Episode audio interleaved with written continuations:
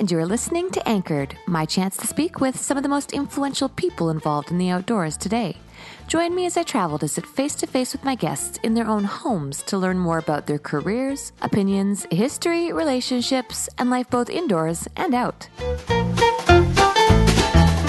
Hilary Hutcheson is an inspiration.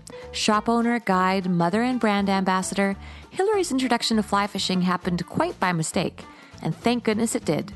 In this episode of Anchored, I sit down with Hilary to discuss her upbringing, climate change, and being a fishing mom.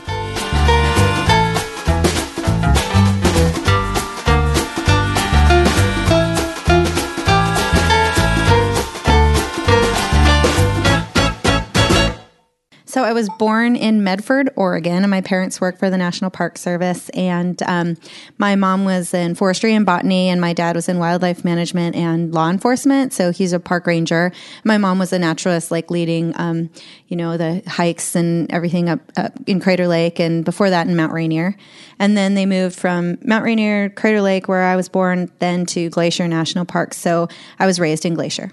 Now, they met in the field? Yep, yeah. They met. The, it's kind of a sweet romantic story, and it might have changed over the years as I've told it, as most of my stories get a little more colorful. But the way I understand it is my mom was leading naturalist hikes at Mount Rainier, and my dad thought she was cute, and so he dressed up as a tourist and signed up for her walk and talks. And um, he, she started noticing that this same like goofy dude was kind of kept coming on some of her hikes, and um, so she finally called him out and found out that he actually worked in the national park too.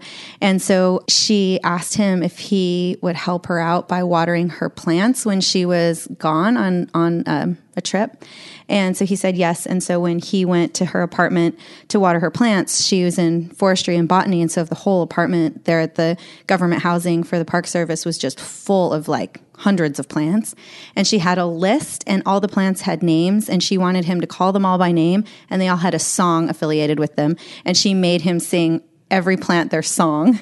And so it was like putting him to the test, which I thought was adorable and hysterical. and I guess when she came back from her trip, he was standing in the apartment singing to all the plants. And so, yeah, she was um, done for. So, oh, yeah. that's so cute. I love yeah, it. Yeah. Now, what I mean, what is your back? What are they? I mean, how do I ask this politely? Like, mm-hmm. what are, what are your orange origins? Yeah. What's your origin? Yeah. Well, that's very funny because if we were playing two truths and a lie, you would think the truth was that I was a Native American. For sure. Yeah.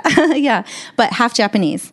Oh wow! Mm-hmm. Because you're so unique looking, and your ah. sister too. You're beautiful, but definitely, I would have thought that you guys were Native American. Yeah, it's hard to figure out because um, my mom is Japanese American full, and so my dad is half German and half Irish. So we're only three things: German, Irish, and Japanese. Okay, All very volatile kind of people. yeah, fair enough. But your dad's white, basically, and your mom. Does she look like she's half? She's Japanese full. or- Yeah. Oh, she is. So I'm half. Yep. So you're the half, And she definitely looks Japanese for sure. Now, did you have any of that culture growing up then? Not really because she's third generation. So, um, in Japanese American culture, when you're born in the United States, you are apple pie and baseball. I mean, it's you, you know, that was kind of the definition of American is like you're born here on American soil and, um, and that's, you know, kind of how you're going to grow up. And so they really instilled that, like, this is proud to be an American kind of a thing. And of course, then, you know, with her family going through internment and that sort of thing it was like coming out of the internment camps it was now now we're still going to be strong to our american roots and heritage we were born here we're americans even though this was an unjust thing this is really important to us to still stay true to our americana so Wow, yeah, that yeah. takes some serious strength. Right. Yeah. So it, it is sad that some of that Japanese culture, you know, that I wish that I had now um, isn't there. But I understand why. I understand how important it was for them to um, really raise their children as true American citizens that they were, you know, born in Seattle. And so I understand. But it is a bit lost, you know, it's kind of a loss. So. Yeah, I get it. Now, let's talk a little bit about what it was like being brought up by them because they sound like they had a serious connection to the land. Yes. How did they pass that on to you guys? I think the main thing they did to kind of liberate my brother and sister and I in the outdoors was just that to let us be at large. That's you know that's what we kind of called us. They turned us loose. My dad used to have a saying called "on the loose." Like one of the most important things he did in his life was um, a solo cross country road trip when he graduated from college, and he you know, experienced so much during that time that he really wanted us to experience on our own. So a lot of it wasn't just teaching us what's what in the outdoors, but giving us such free reign to go and find out for ourselves that we could make mistakes out there. We got hurt out there. We learned a lot of important lessons on our own out there, and we had each other too. So uh, I think just kind of turning us loose in Montana was a really important thing that they did for us, and that's really where my sister and brother and I got our connections to the outdoors. It shows in your own parenting, and we'll come back to that later because you because you are a mom. How many kids have you got? Oh my gosh. Well, I ha- technically have two, but they're teenagers, so I think they count for like 10 each. And Whitney, who's on the show next, she has how many kids? My sister has three, and they're um, eight, six, and four.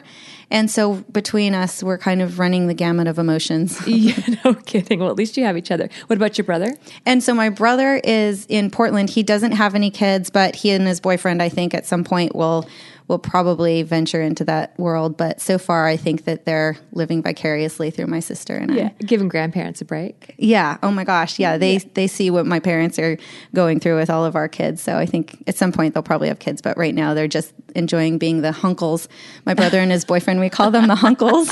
That's funny. Yeah. Are you the eldest? yep. hmm Okay. I'm seven years older than my brother and two and a half years older than my sister. Oh wow! So you guys were really close. I would imagine you guys were also close growing up mm-hmm. because you seem close now. Yeah, I well, we're so different. So growing up, I think we were close as siblings, but didn't have a lot of the same interests. I mean, we loved living where we lived in Montana, and we really enjoyed our childhood, but we just had really different interests. Like my sister was, you know, a stellar athlete, like all state sports. She's on a wall of fame in our school for sports and academics. She's just like, you know, That girl. Mm, yeah, but Yeah. also that girl, but also like really a great a great friend and a cool person and was spinning brodies in my car in the parking lot and like you know so she she was um she was a, a super cool person to be around and I was uh probably less cool to be be around I was just like trying really hard all the time like and you know always studying and always like focusing and stressed out and kind of that kind of thing You really? yeah I just don't see you as that. well, I wa- I definitely was in high school. I was worried in high school that if I didn't do all these things, then you know nothing good would happen to me. And I I got out of that, but in high school, I remember just being really stressed all the time. like you know, it, two a days sports and and studying really late and like retaking my SATs a million times, that kind of thing. You know, and just like trying to be in every single club and trying to you know be president of all kinds of stuff just because I was so worried that it was like, oh my gosh, I'm not going to get a job. I'm not going to get into college. I'm not going to, you know, where my sister was the opposite, man. She didn't, she didn't crack a book and she got straight A's. Yes. And she didn't like, she would run marathons off the couch, you know? Yeah. And so then my brother, our brother was, uh, really, really good at arts and music. And yeah, so he was like in all the plays and um, really, yeah, artistic and musical. And, you know, and I, Whitney and I are really neither of those. Sounds like you guys kept your parents entertained. Oh yeah, if nothing else. Totally. They just like would watch us sometimes and be like, "Who are you people?" So tell me about your house then. Was it the sort of thing where you were part of a community, or were you guys in like a, a an outdoor what are they, what are they called forest rangers? Right. You know, little simple home somewhere in the mountains. yeah. So uh, in Glacier National Park, there's like most of the national parks. There's government housing. So there, you know, it's kind of like these houses that you rent as Park Service employees, and that's where we started. And then um, they moved to Columbia Falls, which is just like a 15 minute drive uh, from West Glacier. Uh, and it's the last municipality outside of Glacier National Park. So that's kind of where the bigger school is, the high school, and that's, you know, where you can get your groceries and there's like an actual town. But it is the kind of village that raises a child for sure. So it's uh, it's just like 4,000 people. And then it's got a big high school because it takes all of the outlying towns kids. That's why we could just be at large. Like we were just on our bikes and running around. And it was a great, super great place to grow up. Talk to me a little bit about how you got into fishing.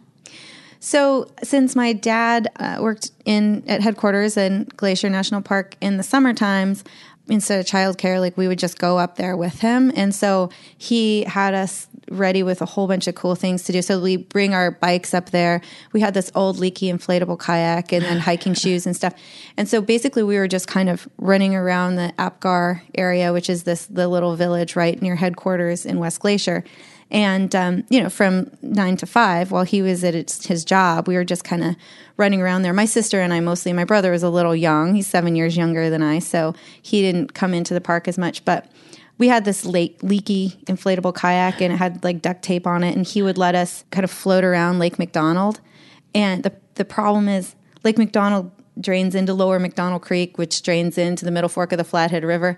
And so we started in the lake, but that got kind of boring. So we would just start floating into the creek and then we'd start floating into the river. So pretty much every day we were just floating the river. Did your dad know that? you know what? I think he, I think he did. I think he acted like he didn't at the time because that would be irresponsible parenting. but um but I think he probably knew we were and he knew we would be okay. But it's kind of funny looking back cuz like we actually had life jackets that we would wear because to me and I still do that to me I, I take a bit of risk, but I, I don't take unnecessary risk. So, you know, I'm always wearing my life jacket and in big water and stuff. So I remember even then knowing that probably some sort of shit's going to happen, but I, I don't want to die from it. I still have to be able to, we'd hitchhike back and get to headquarters, you know, by five. So How old were you guys at this time? I think, you know, it was uh, like 10, 10, 11, kind of in there, you know. And you're Um, hitchhiking back. yeah. Would So- you do it now? Um, no, it was a diff- I, Different It was a different time, I think, and also a lot fewer people. We've experienced 14% visitation every single year for the last many years. It was just fewer people. Most of the people who would pick us up knew us, and they kind of knew our route. Yeah. they knew this is like what we would do.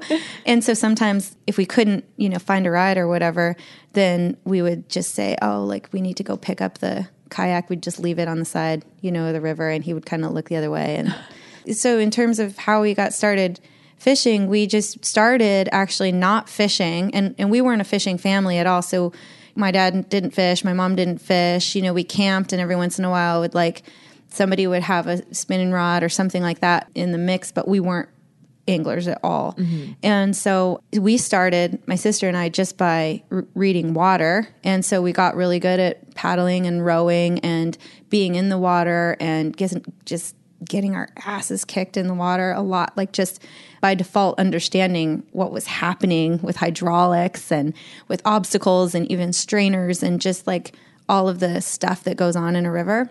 And then serendipitously, we came across across a fly rod. I think when I was like fifth or sixth grade, and she was you know right in there too. And and this is one of those stories that I've told so many times that it, you know there it's it's true, but there I can't remember all of the exact parts about how it happened. But when we were floating um, with a friend of mine, just kind of like in the blow up you know kayak. Uh, his grandparents had a trailer on the river just outside West Glacier, and um, Rich had this frisbee, and it was either a frisbee or like a Nerf ball of some sort, but it was something we were throwing. So we get out of the river, we're up on the bank, and we're just kind of throwing this frisbee around. frisbee gets stuck in a tree, and so we ran into his grandparents' shed to get something to get it down, and there's like this old fly rod in the shed. Oh. So we literally grabbed the fly rod to get the thing out of the tree. Okay. And so we're just like banging this rod through the branches, trying to get Oh, the no. frisbee down. Yeah, it's like some like you know classic vintage nice fly rod or something. Hopefully it was glass, so it was strong. Yeah, and I, we- I mean, we didn't even know it. It was just like a long stick. Yeah. you know, and um, and the grandpa comes running down, and he was like, "Don't do that. That's fragile. Let me show you how to use it." And so then, like, it just became kind of messing around with it, as if it could have been a bow and arrow, it could have been a slingshot, it could have been anything that we were just like suddenly messing around with. It was like almost target practice. We were just take turns practicing. Um, Rich and I down in front of his grandparents' place, and like he had already kind of he already knew how to do it. He you know, but we weren't really doing it. So suddenly it was just like catching all these cutthroat right in front of the house, and his grandma would have us bring them up, and she'd cook them up. This is before a river runs through it came out, and before we had catch and release there, and it was just like, um, yeah. So I guess I was sixth grade, and and then my sister and I got uh, we went to Snappy Sports Center on our banana seat bikes, which is like a thirty minute drive, like a day long bike ride. Yeah. So we rode our bikes to Kalispell and, and um, you know bought some cheap fly rods. My parents didn't even know, and um, they didn't know. I mean, they didn't they were just like, cool. It could have been, you know, I've said in the past, it was like we were going to a skate park or something. Like we were just like these rebels or something. Yeah. Like we bought flowers, whatever. Their parents didn't care. So yeah, so we just kind of started um, messing around with them, and then just fished our faces off through junior high. And it was just for fun, you know. It was super fun. It was just crazy. It was, and when I think back at it now, like the fish we caught back then, with just being self-taught and like kind of the the habits that we built that probably would be called bad habits, but that have helped us out a little bit through time. I'd like to go back and see it. Like we probably looked just ridiculous, but It sounds absolutely incredible. It was fun. It your was sister was your best fishing buddy. Mm-hmm. yeah. So well, she she would say like she just followed me around and did what I did, and so she was kind of like a bit, a bit like that, like kid sister. When my friends, you know, we would be running around the park and stuff, and she would was tagging along, and she just is good at every single thing she does. So pretty soon she was just like really good at it. What do people in school think of the two of you guys? I don't know, like the it. I don't know. Did they I don't know. Did they know that you fished? I think so. Yeah, I think. Well, so we started. Um, so we that that was kind of the fishing. But once we got a little bit older, like 14, 15, we we got jobs at Glacier Raft Company. So we were barn boys. So it was like babysitting. I started babysitting the owners' kids and then some of the guests' kids and stuff. And and then she did too. And then it was like backing trailers and washing boats and rolling up straps and putting away life jackets and just all of kind of the odd jobs lots of weed whacking and that kind of thing. So it was kind of uh, just a everything around the company type of a job. And then pretty soon, and again, this is a different time. Like now you have to be older to guide, but back then it was like there weren't really a lot of rules. So we started guiding really young for whitewater. Then a river runs through it came out. So that was 25 years ago. Oh. And so we were whitewater guides, and suddenly the company was like, Who here can fish? we need fly anglers. Like, so because seriously, like, this is, I mean, and in Montana, everybody knows kind of what that movie did. Everybody wanted to come and wanted to mm-hmm. fly fish. So Glacier Raft Company was really a raft company, but it also, there were fish around, obviously. And so, you know, we could take you fishing if you wanted. But pretty soon it was like, all right, we actually need to have a fishing business. So they put us on fishing. And um, yeah, so we were in high school and we were you know, Fishing guides. Can I ask you some personal things? Yeah, sure. Um, what's your maiden name? Lang, L A N G E. Okay. Okay. So you took on your husband's name. Yep. Okay, we'll, we'll, we'll get to that. Mm-hmm. And then you don't have to answer this. I don't know. I'm not sensitive about it. I don't know if okay. you are. Your age. How old are you? Oh my God. Well, so when I turned 40, I was 90. I mean, overnight. Like, so I feel, yeah, I feel like an old lady. I, uh, I'm going to be 41 this year. All right, you, you don't look it though. Oh my It's gosh. Mm. those Japanese roots. You guys can be like 100 and you still look like you're 30. Do you, do you remember, well, you're probably not even old enough for this, the, the Pearl Cream commercials? Do you ever remember this commercial? There was this Asian lady and she, she was selling like this face cream and it was called Pearl Cream. And she looked really youthful and she would go on and she's, she would say, how old do you think I am? I'm 80, but I look like I'm 30. It's the Pearl Cream. Oh my God. And so, okay, well, I mean, I'm, I'm five years younger than you. Well, you're turning 41 this year? Uh-huh. Yes, I'm five years younger than you. You got to look it up. There's I'll got to, look it's it got to be on YouTube. I, remember those. I remember commercials, Pearl but it wasn't like cream. it's the pearl cream. yeah, yeah. So Is we- that your thing? You've got the, pearl, cream. You've got a lot of years under your belt. Yeah, well, I also haven't been doing it consistently for 25 years. I that's just kind of when I started at the raft company, Mm-hmm. and then over the years, I've let my guides license expire four times. Sure. Well, let, let's talk about it. Yeah, So, so high sure. Mm-hmm. school, you guide, you pay, you pay your way through school. I mean, I'm assuming you went to college. Yeah, I went to college at the University of Montana, and I came back and was guiding in the summertime, and and then Glacier built a uh, like a um, fly shop, you know, and so I worked in the fly shop, and and then just was guiding fly fishing, and and then um, from there went to after I graduated, uh, I got a job in television news out in Portland, Oregon, and so I worked out there, and then was coming back still and taking some of my fishing clients, but wasn't doing it full time. You know, would just take a few like here and there. So I was a news anchor out in Portland for I think just five years or six years. And my ex husband and I had a pact that we would only be in the city until our oldest daughter started school. Okay. We have the same pact right now. I get it. Right. Changes your perspective, doesn't yeah. it? So we just wanted to be kind of home where she could kick the same dirt when she started school. And not that there's anything wrong with going to school in the city. I mean, there's so many benefits to having all of that cultural exposure of the city and a lot of things we don't get in Montana. But it was just kind of growing up, like I said, like at large and in the outdoors.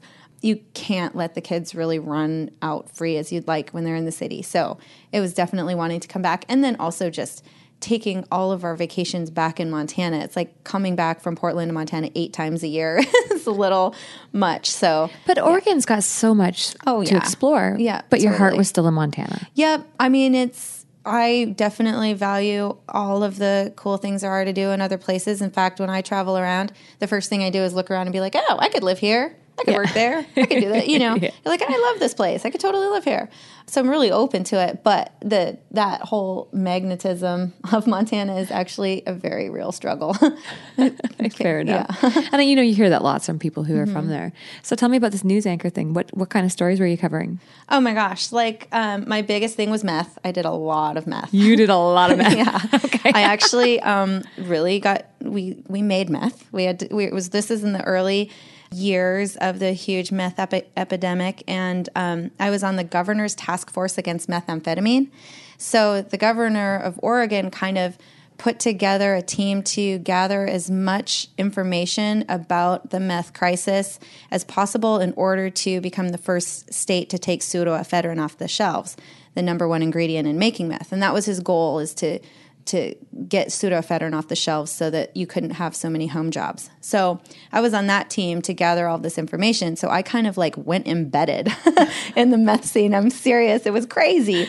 So um Did it for- play with your head? Like, would Yeah. You, did you suffer any sort of like depression? or- Yeah. it's a depressing scene. it I I be I became um, a little jaded and insensitive for sure. Um, so uh, just I w- definitely was around a ton of tweakers, and um, so you know at one point like we were pulling babies out of houses, babies crawling around like with you know needles and powder and rat poison Oh, and battery acid and all of the stuff that are around.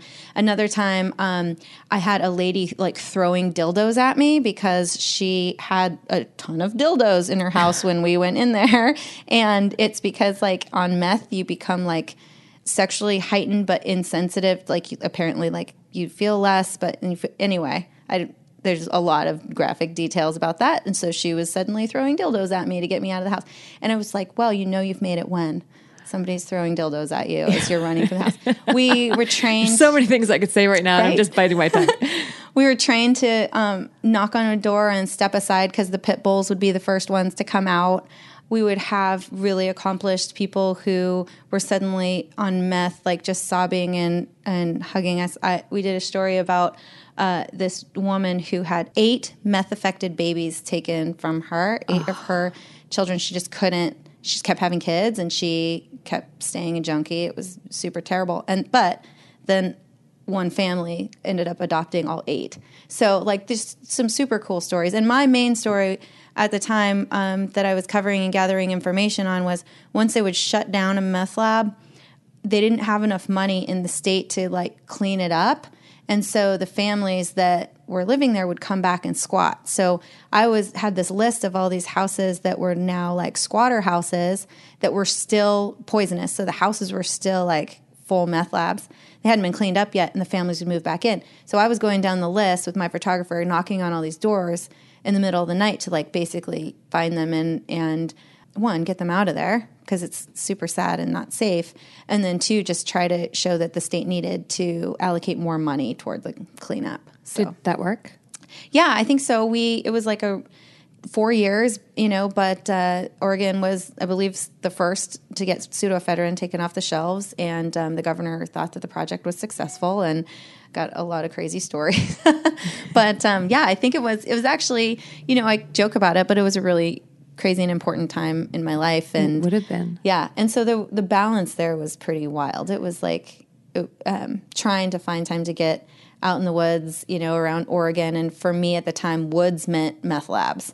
You know, so it was like I wanted to go to the symphony and the ballet and like refined culture at that time. Like I just Yeah. didn't even want to be in the woods. Well, that right makes there. sense. It's association, right? Yeah. Had when did you have your baby during all of this? So uh, Ella was three months old when we moved to Portland. She was born in Missoula, Montana, and she's fifth generation Missoula. And then Delaney was born there in um, in Portland. Okay, so mm-hmm. you were a news anchor while you had your mm-hmm. kids? Yep. Was that really hard seeing all these babies who were so unfortunate Yeah. and having your own? Yeah, I mean, I would. So I'd hear babies cry, and I was nursing, and I just uh. lactate like through my shirt. Totally. that is absolutely amazing. I just I noticed that I have become a lot more sensitive since having a daughter. Like everything on television can make me oh, cry. Oh, totally. Yeah. Yeah, mm. absolutely. Yeah. Or piss you off or make you super happy or whatever. Yeah. I haven't got mm-hmm. there yet, but definitely like anytime that the child is harmed or like removed from their mm-hmm. parents, I just find myself in tears. Oh, yeah. Yeah, no. That's that, just so you know, does not change. Oh, great. I love being emotional. It's it's horrible. It's mm-hmm. really I mean, I've always found myself to be insightful and I and reflective, but emotional no. So this is new for me. Yeah, no, same. And it's a whole yeah, it's a whole different thing and and you've got a baby now and you think that you know, you grow out of certain stages, but then there's the toddler stage, then there's grade school age, then there's high school, and each one has these super crazy heightened emotions. Excellent. I can't wait to get to the teenage stage. Buckle up, girl. So when did you decide? Okay, so you, Ella's your first. yep, so she'll be 16 in October. Okay, so when she's going to go to school, you guys decide it's time to get out of here. Is that right? Yep. So stayed true to the timeline, and then and moved back to Montana when she started um, kindergarten. With the intention of being a news anchor in Montana. No, no, no, no. that was like um, the the news anchor thing. Actually, is pretty serendipitous because I had a degree in journalism, and I wanted, uh, you know, since kind of it sounds very silly right now. So I'm sorry if this just sounds very cheesy and silly, but- Nothing sounds silly. Keep going. well, in high school, you know, I'm not good at a ton of things. Like I said, like I had to work really hard at school. And, but the thing I could do was write. And so I wanted to write for fishing magazines. And, you know, if I'd tell people about it, it wasn't like people were crushing my dreams and saying, no, you can't do that. It just, they were just like, yeah, that's not a thing. There are like four people in the country write for fishing magazines. Like this, this is not a job. You, you'll never make any money. It's not a job. It's just not a thing. So I didn't have people like saying, you can't do that. You're a girl and blah, whatever. It was more like, No one does it. no one does that. That's not a you know, no, you can't you can't do that. But I got a degree in journalism and at the time the there was a really great professor in the print school who was Native American and had done a good job of bringing in a lot of minorities and especially Native Americans. Um, where in the broadcast department, there were very few. There were very few minorities, and so they really like kind of shanghaied me over, for lack of a better term, to broadcast from print. So I went into print um, to write for fishing magazines, and then they were like, you know what, we could really use you over in the broadcast school. So yeah, so I they kind of brought me over to broadcast. I really enjoyed it. Since we knew the plan was to raise the kids in Montana, and I didn't plan to be a news anchor, you know, in Montana. I went into public relations my last year that we were in Portland. So I worked at a PR agency You're in a planner. Portland. You were planning all of this. Well, it's more just like I think planning makes it sound really good. It's more like scramble, like you know, you kind of like scramble. Like, what am I going to do?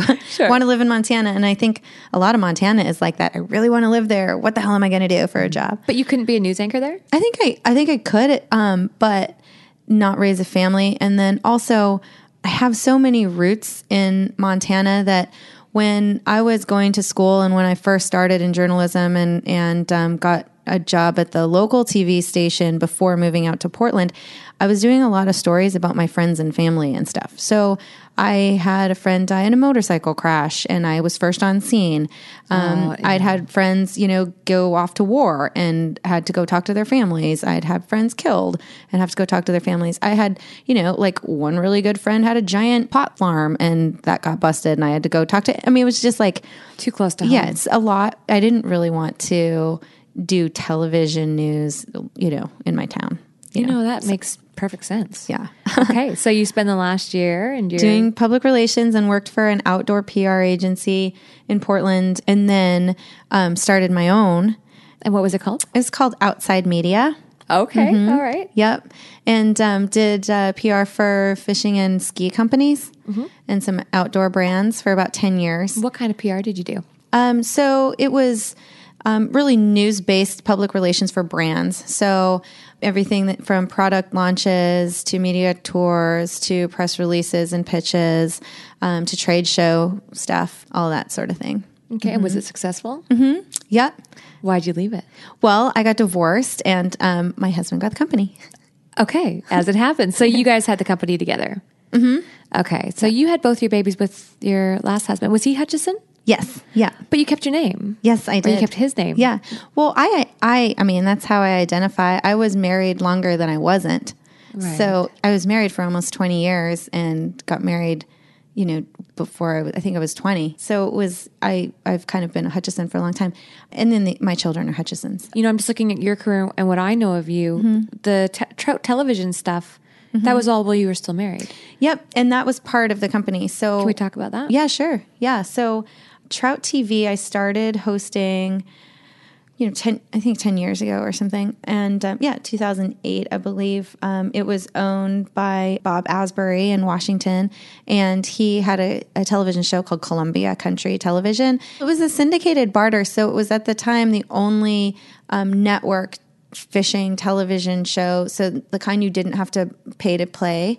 So it was um, on abc nbc cbs and fox so a syndicate it, any of the networks could pick it up essentially for free and then you would have to leave two and a half minutes of airtime for them to sell back to their local sponsors. So it was a great kind of a, a great tv show to have and um, my ex-husband bought it from bob kind of partway through me hosting it and it be- became just fly fishing Were you guiding at that point? Mm-hmm. Okay, you got to back me way up. yeah. um, Outside Media acquired Trout TV, and Trout TV was going. Outside Media was going, and I went back to guiding as well. So this this season is really short. So there was the whole rest of the year to work at Outside Media and Trout TV. So I'd mm-hmm. travel around working for Trout TV, and then in the summertime I was still guiding. And three years ago, I opened the Fly Shop and that mostly had to do with like I kind of was going through separation and just kind of needed, you know, my own business and so the fly shop was just my fly shop and it was kind of like my tree fort and it's just like a hangout. It's like what my living room looks like, you know, it's just kind of this crazy messy place and people come and just sit and have whiskey and coffee and hang out and tell stories and it's a fun like really nice well-rounded place to hang. Last year, you kind of mentioned Mm-hmm. about, well, you tell a story. Tell me about Larry's and the name and all that stuff. Yeah. Well, I think the reason that I ended up with a fly shop is because I wanted a place to hang, you know, and so a lot of times people would just come into my office and talk about fishing, and then I'd end up like giving all of my stuff away, like my flies or think stuff I've tied or just stuff I had, or just kind of talking about gear and talking about spots and stuff.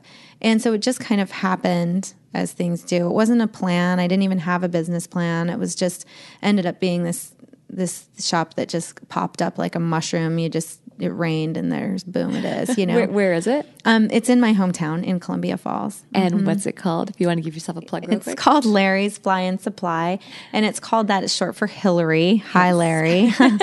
and um, the reason it's called that is this is my hometown, right? And so it's kind of weird to have a shop in your hometown where it's just like your guests who come in are the you know you're the guy who put my braces on you know and it's like my kid's pediatrician and the, you know so it's just you know people who you just really know from your community and the my teachers and and the lunch lady and the you know I mean it's just like kind of all of these faces that you just have known the entire time.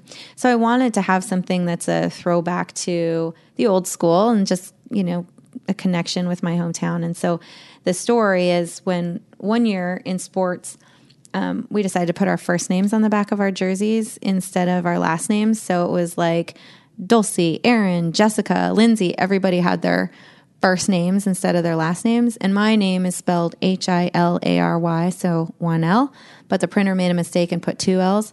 So I peeled off the first L, so it said Hi Larry.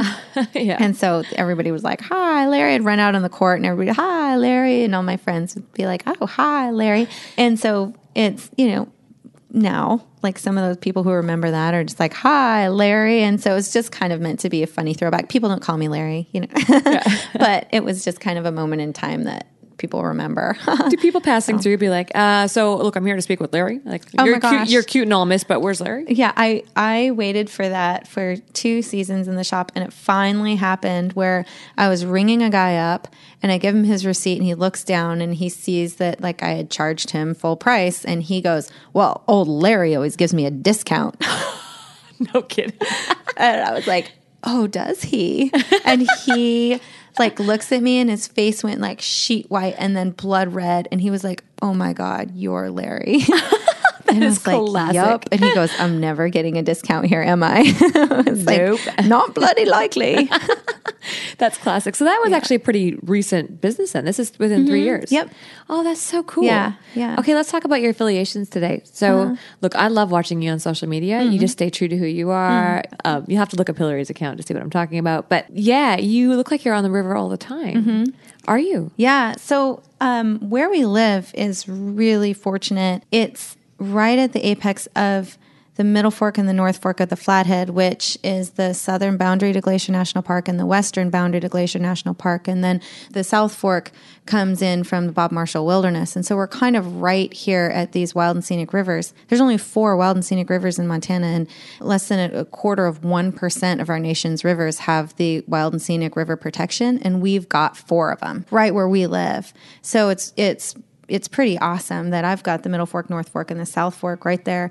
And the accessibility is ridiculous. So we have awesome access where I live. So because the rivers are so close, the transportation that brought people to this area also goes along those routes. So Highway 2 and the railroad tracks are kind of right there. And then um, the North Fork Road that comes down from Canada, it's kind of the main way, is right there as well. So, and then the entrance into Canada up near Fernie, kind of, you know, at that border is, is right there too, the Port of Roosville. So there are roads you know it's not completely remote once you get on the river that it feels really remote but the access is right there so Yeah. i get off the river guiding i try to be done by five and home by six and back on the river by 6.30 so we can go on the river every night for happy hour so um, we're definitely on the river every day and then also even in the wintertime and I the was fall and say, spring that's my next question. I see your Instagram. I mean, it's snowing. Yeah. You're like, it's bloody cold, but It's woo! too cold.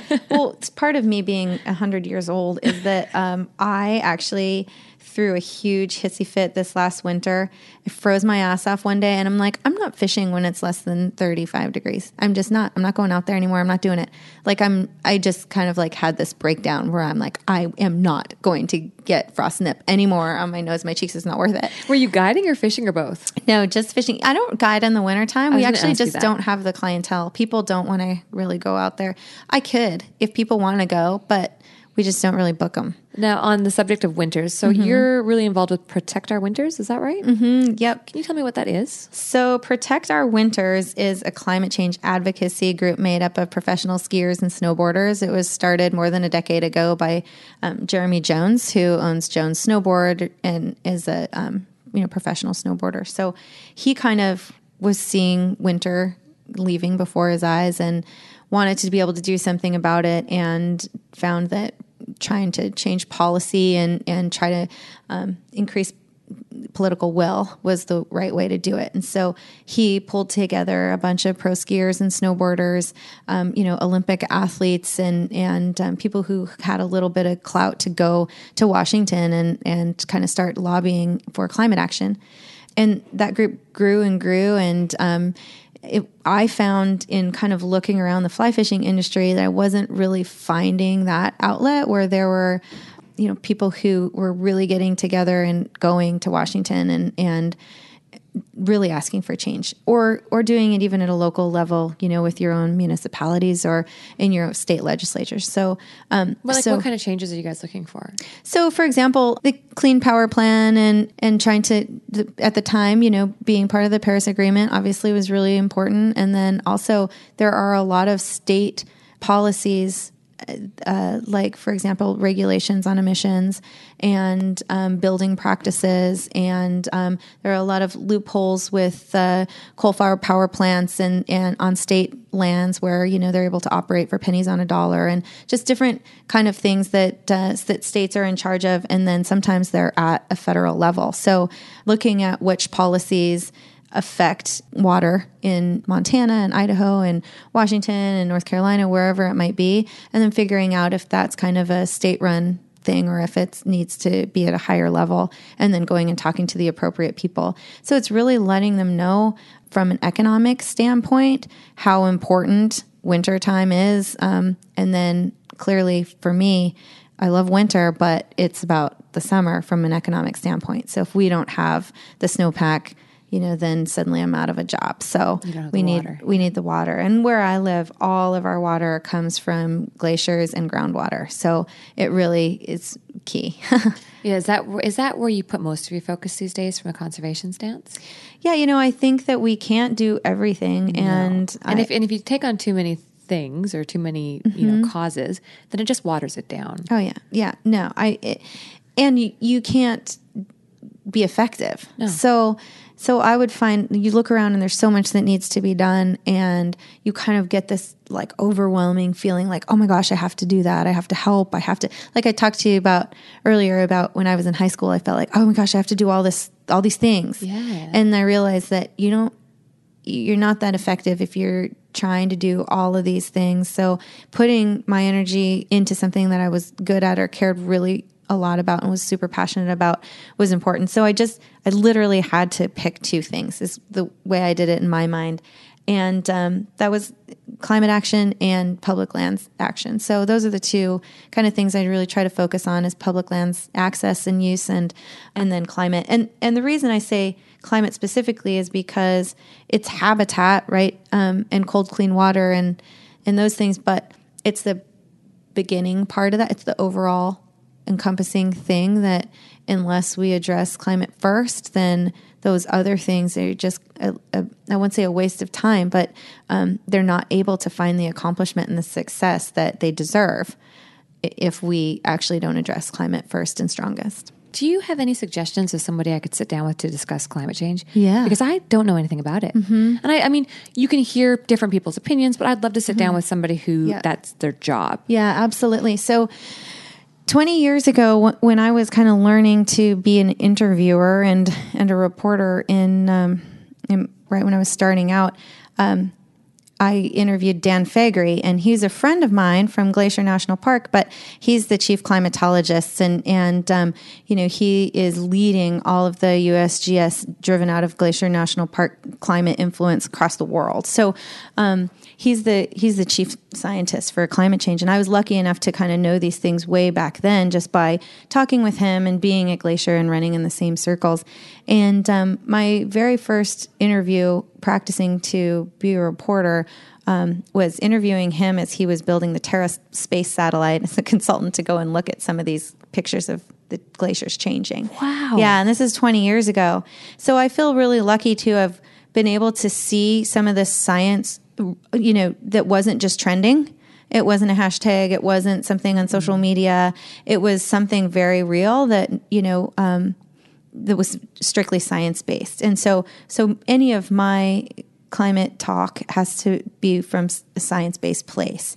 And so, you know, I'm, I'm not, there's no debate, you know, it's just this, the science is settled. And for me, it was settled very early on, um, just by kind of being surrounded by those people. So the predictions that he was making way back then, I've seen come to be right before my eyes. And you know, we've got two important stoneflies, the meltwater stonefly and the western glacier stonefly that are set to be placed on the endangered species list, which is amazing. So that's the food chain stuff. I mean, this the that's where our native cutthroat are getting, you know, their sustenance. And to put stoneflies on the endangered species list because our waters are warming so drastically is just it breaks my heart. And then um, the biggest threat to the biodiversity of this really intact ecosystem, which is Glacier National Park, is the hybridization of rainbow trout with with cutthroat. So the hybridization of cutthroat with non-native species and specifically rainbows. And so that's something I've seen before my eyes too. Is we're catching all of these hybrids, these cutthroat that are, you know, um, kind of interbreeding with rainbow, and so now we're losing that perfect strain of cutthroat. Why are they breeding with rainbows? How does that have to do with the temperature? Mm-hmm. So rainbows are really a, a bit hardier, and um, they can survive and get stronger in warmer temperatures.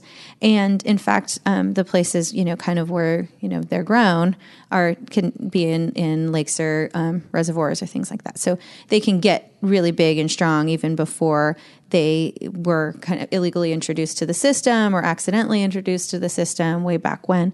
But um, and so they get really strong and hardy in the lakes and then can move up from the lake and uh, into our system where cutthroat need super cold, clean water.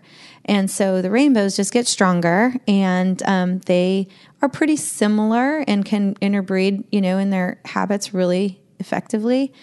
So as it gets warmer, it just becomes more prime for rainbows. So the rainbows just get stronger and move up into the system farther and farther toward where it was cold, so cold that they didn't really want to be. So now it's just not that cold. yeah.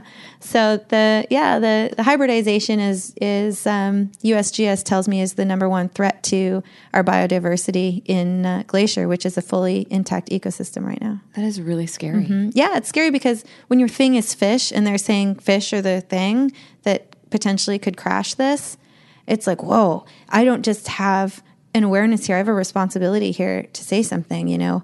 And this is this is all climate enhanced. And this is, you know, 97% of the world's scientists are saying that this is the deal. Are you afraid mm-hmm. that your kids aren't going to get to have the upbringing you and Whitney and your brother did? Well, it's funny you mention that because my daughter just started her first summertime job this year, and she's working at Glacier Raft Company. so um, I'm I'm happy for her and I'm glad to see her up there, but it get it like kind of got my hackles up like a little I was felt like this tingling feeling like, "Oh my gosh, should I even like let her get into this? Is there even a place for her in the future here? Mm-hmm. Like is there a future for any of us in this?" And I know that's so gloom and doom. Um, but the way I see it is that if she's in it and around it, she can also help save it. And if she if she doesn't want to, if she doesn't enjoy it, you know, then then she can make that choice. But as it is right now, she sees it and she wants to be a part of it. And so, yeah, it, it scares me for sure that it's, it's certainly not the same as it was then already. So, um, we as humans and adapt and animals adapt. Glaciers can't adapt to climate change. They just melt. There's nothing they can do to not melt, you know? Yeah. Um, so that's the scary part to me is that we'll all probably be okay. Like we're, we adapt, but where we live, like our home isn't going to be okay, you know. Mm-hmm. And it's going to get worse before it gets better because what we're we haven't seen, you know, it takes a certain amount of time to even if we slowed or stopped the change now, there's still kind of the swinging pendulum. So it still needs to stop before it can go back the other way. So we just need to kind of prepare our fishery for what's next. So addressing this hybridization and looking at how to protect our native bull trout and, you know, our native species now is, is super important. What would you want to see the general public do to be able to help prevent any more damage? I would say call your elected leadership you know, really right now we need to advocate for um, policy that is, protects the environment, specifically um, tries to keep our world from warming. So, you know, this dependency on burning fossil fuels is just is really doing it, yeah. doing it to us. So, um, trying to move toward alternative energy sources and um, even just little things like trying to encourage car manufacturers that we really need that, you know, hybrid F 150, you know, because I need to drive a truck. So there's this whole battle with being a hypocrite. Yeah, tell me about it. Yeah. Every time I get on an airplane, oh I feel like God. a hypocrite. Yeah, and and we are, but we also need to to keep moving toward the other way, like toward a direction that gives us an alternative, gives us an option, because we just don't have the options right now, especially from an economic standpoint. Do you think it's more powerful to hop on the phone as an individual or to team up with an organization and do it that way? Oh, both, for sure. The reason that I think it's important to be part of organizations is because for me, you know, I'm not smart on my own. Like I need to hear things from experts and I need to learn from other people and and um, I need to like study my ass off. I just you know don't just know things, you know. So so being surrounded by people who are smarter and and um, well spoken. I wouldn't say smarter than you, Hilary. I would say better informed, or people who have devoted their entire life to the science. Yeah, right. So, and and a lot of times in these nonprofit organizations um, or the brands that are really up to date on this kind of thing, that's where you'll find the people who can really help you, you know, take the next step. And so, so both. So, for example, uh, at Protect Our Winters and also Backcountry Hunters and Anglers and a lot of these different groups, if you go to their websites, they actually will update you on the website about current policy in your state. And then they'll also give you like kind of an example of a draft letter or how to call. There's, it literally is a button that's like contact your elected leadership. And then it gives you their numbers and gives you, you know, talking points and it helps you kind of, you know, be brave enough to make that call or drive to your capital or go to Washington. Whether or not it works, I guess we can be jaded about that and be like nobody ever listens. But i have seen real change. Yeah no i mean I, I have especially on the public lands front you know anglers really have done a good job in um, voicing their opinion about protecting stream access especially in utah where it's always at risk. And so you know they've they've reversed some really important decisions They're very lucky to have you on their side. I mean, we're lucky to have you on our side because you're extremely well spoken. oh posh No, you are. You do a great job at this. Now, I have a selfish question for you. Hmm. Do you have any advice for mums and and getting your our kids outside? Like, Uh-huh. did, did you push it on your kids? Did you make it so it was hard to get? What did Mm-hmm. Right. you do? Well, okay, so I think that um, you get a lot of advice not to push your kids because they'll just push back. But I found that our lives are so short. You've got to push them out there because, like, what does any kid want to do? They want to like eat snacks and and hang out and like they you know they're on the, they're on their own. Kind of need a little push to. I mean, what do you you have to push and brush your teeth? What are you going to say like? Don't push your kids to brush their teeth because they'll just push back. Will you wait until their teeth rot out of their head? No, you got to tell them to brush their teeth. Like you have to make them go to bed. You have to, you know, get help them cross the street. Well, I don't want to push my kid to look both ways. Whack. You know, that's it. So it's like there is a bit of that as parenting where actually pushing them toward the good things are important. Like if it's say your prayers at night, if it's write a thank you letter to grandma and grandpa, if it's go outside. So I don't think there's anything wrong with pushing your kids outside. It's one of those good things. It's not a bad thing. And so I certainly have had to push my kids outside. I do, I do it now. Like, you know, you don't push them outside and then they're standing in front of the town pump drinking super sippers. And that, well, I don't know that Right. but I've seen I've seen it, and fortunately, like pushing my kids like keeps them from the you know keep them off the streets. but you know how nowadays it's like remember when we were kids um, my parents didn't know all where i was all the time. It Mm-hmm. was you know take your bike and get out. Go catch tadpoles and stuff. Build forts. Do you find that as a mom now that you're scared because the media has got you all freaked out about all the crazy people out there? I mean how do you manage that? Well, um, the more you can go with them, the better. I think that they want to hang with you outdoors, and I've found that that I I don't need to like show them everything, but just kind of being out there and hanging is good. I let them experience the outdoors the way they want to, which has taken some adjustment for me. Like um, they want to have music on the boat, and I've I've been like, no, we're not bringing the Bluetooth. We're not listening to whatever crap you listen to on the boat. but now we're listening to all that crap. Yeah. because it's like compromise yeah, it's a compromise. It gets them out there. They get whatever snacks they want. They get to bring their friends. So it's really letting it be their zone and their way, but you know, out on the river.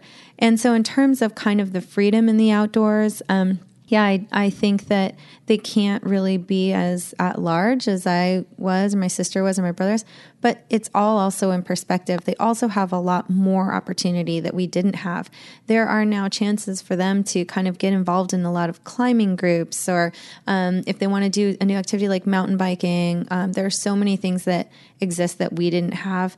And there are a lot of other ways, thanks to all these newfangled technologies, that they can experience it. So, you know, whether it's having onX maps that kind of show them where the public land is and where the private land is, and so it allows them to explore without getting shot or something, you know, then then that's something we didn't have. You know, we were just kind of lucky trying to get out there. But now it's like you can see where your public land access is, which is really nice. And and then also just kind of reading about all of the cool places that there are to go in the entire world. I don't feel like I felt like the world was so big and I could never get to it. And now the kids are saying, "Oh, we should go hiking there." And I look where, and they're saying, "Oh, that's in- in New Zealand." And they're like, "Well, we should save up." Like they're, you know, world is their oyster. They can Yeah. really like make a goal and go kind of see the whole world. So yeah, I, I think that uh, to answer your question, some advice to parents is one. Um, Get them out there as much as possible. Two, make compromises so that they can be themselves in the outdoors and it's not just your experience. We all mm-hmm. experience it differently. And three, just be open minded about about what they can do and what their opportunities are because it might not be that they can just go free, you know, all the time, but what can they do? Right. You know, what and then let that be. Do you think you hear about helicopter parents all the time mm-hmm. nowadays? Do you think that the world is really that much more dangerous than it used to be, mm-hmm. or do you think that? And I'm asking you this because you did work in media. Uh-huh. Do you think that with media and the inter- and the internet, we're just more sensitive to what could possibly go wrong? Well, you know, one thing David Mangum always has this saying: "There's just too many motherfuckers." I mean, it's just like a population issue. You know, it's just any problem that you've got, you can zero it into. There's just way too many motherfuckers. So there's just a lot of people on the planet, and so um, and so I think that uh, in the outdoors, as the outdoor industry, you know, grows and changes, and um, people are experiencing it in different ways. It's just different. So, uh, is it more dangerous or are we just helicopter? I feel like it's a little more dangerous. Like I kind of do. And maybe I'm totally wrong about that. I actually don't know, but from looking from looking at it just not through media's eyes, but as a parent, there you know, there's some scary stuff in places that I didn't expect there to be scary stuff. So, I don't know. Maybe we just need more fishermen and less motherfuckers. Yeah. And that concludes this episode of Anchored. Thank you for listening.